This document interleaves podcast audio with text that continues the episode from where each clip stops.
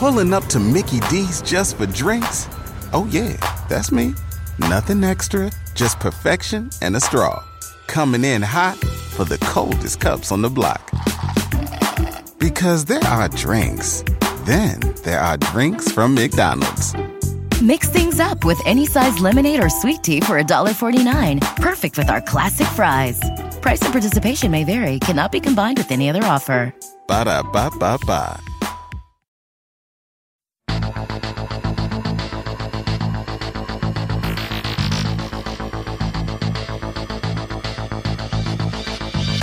Hi, I'm Sabrina Stierwalt, and I'm Everyday Einstein, bringing you quick and dirty tips to help you make sense of science. If you or someone you know has had appendicitis, the flu, herpes, hemophilia, leukemia, Parkinson's disease, or even trouble digesting lactose, then your life is intertwined with that of Henrietta Lacks, the great granddaughter of a slave born in Southern Virginia. Hers is a story of revolution in medical science, but also of a complicated link between medical research and the people that research is supposed to serve. Henrietta Lacks grew up in rural Virginia, where she lived and worked as a tobacco farmer on her family farm. She later moved to Baltimore with her husband, who was pursuing a job in the steel industry. Together, they had five children, Lawrence, Elsie, Sonny, Deborah, and Zachariah. In January of 1951, soon after the birth of her youngest child, Henrietta Lacks went to Johns Hopkins Hospital with uterine pain and bleeding. The doctors found a hard mass on her cervix and removed a small piece of the cancerous tissue for testing, according to standard practice, in the tissue lab of Dr. George Gey. But unlike other cancer cells, her cells did not die within a few days. Instead, they doubled their numbers in 24 hours and continued to multiply. They were the only human cells known to grow outside of the human body. Researchers were looking at an unlimited supply of human cells that could be used for any sort of testing without fear of their destruction, since there were always more cells to be tested. Her cell line was given the nickname HeLa, short for, of course, Henrietta Lacks. Her cells have been used to study viruses, like testing the safety and efficacy of the live polio vaccine and cancer drugs. Gene mapping, chemotherapy studies, and the development of in vitro fertilization techniques have all relied on HeLa cells. They've been used to study the long-term effects of radiation and even sent up into space to see how human cells adapt to life in microgravity.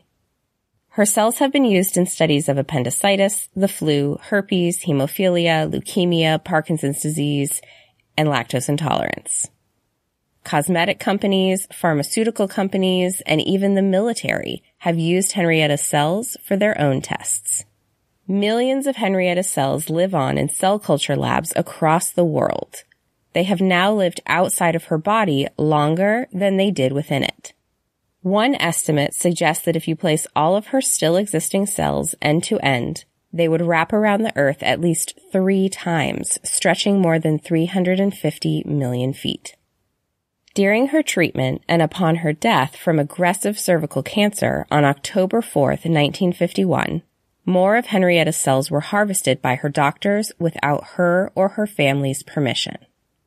Nowadays, the origins of human cells used in lab testing are kept anonymous, but that was not a careful standard practice in the 1950s. However, Henrietta's doctors did use fake donor names like Helen Lane or Helen Larson to confuse the source of their invaluable cell line. HeLa cells were the first human biological materials ever bought and sold and have resulted in millions, if not billions of dollars in profits but Henrietta's family did not see these profits. In fact, they were not even aware that their mother and grandmother's cells were immortalized in laboratories all over the world until 25 years later. There are even stories of scientists doing research on her children and telling them it was to see if they had the same cancer as their mother, when in reality they were trying to learn more about her cells. In the mid 1970s, researchers began to realize that Henrietta cells were such an immortal force that they could hitch a ride on dust particles in the air or the unwashed hands of researchers and contaminate other cell cultures in the lab. After significant contamination, one lab reached out to the Lacks family in trying to sort out which cultures were HeLa and which were not. With that communication, the incredibly important contributions that Henrietta Sells had continued to make after her death began to unfold for the Lacks family.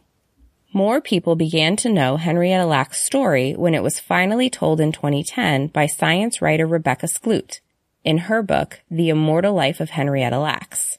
She wrote the book along with support from Deborah Lacks, Henrietta's youngest daughter. In 2017, Oprah Winfrey played Deborah Lacks in a film based on Skloot's book.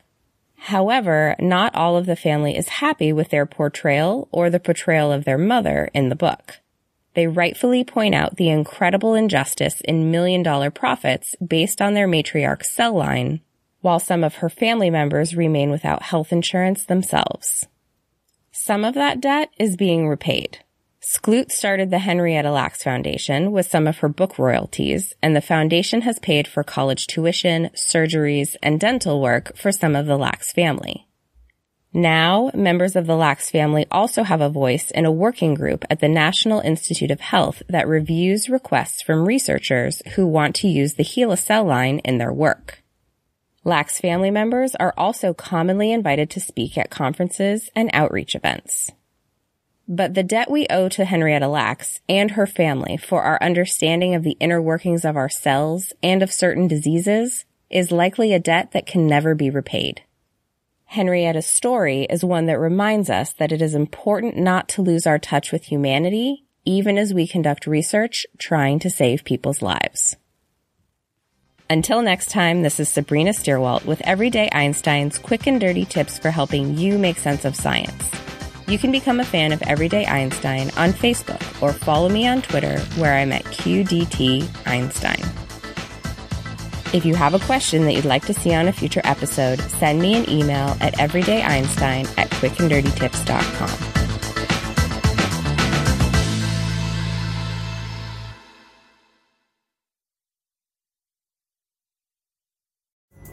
Pulling up to Mickey D's just for drinks? Oh, yeah, that's me. Nothing extra, just perfection and a straw.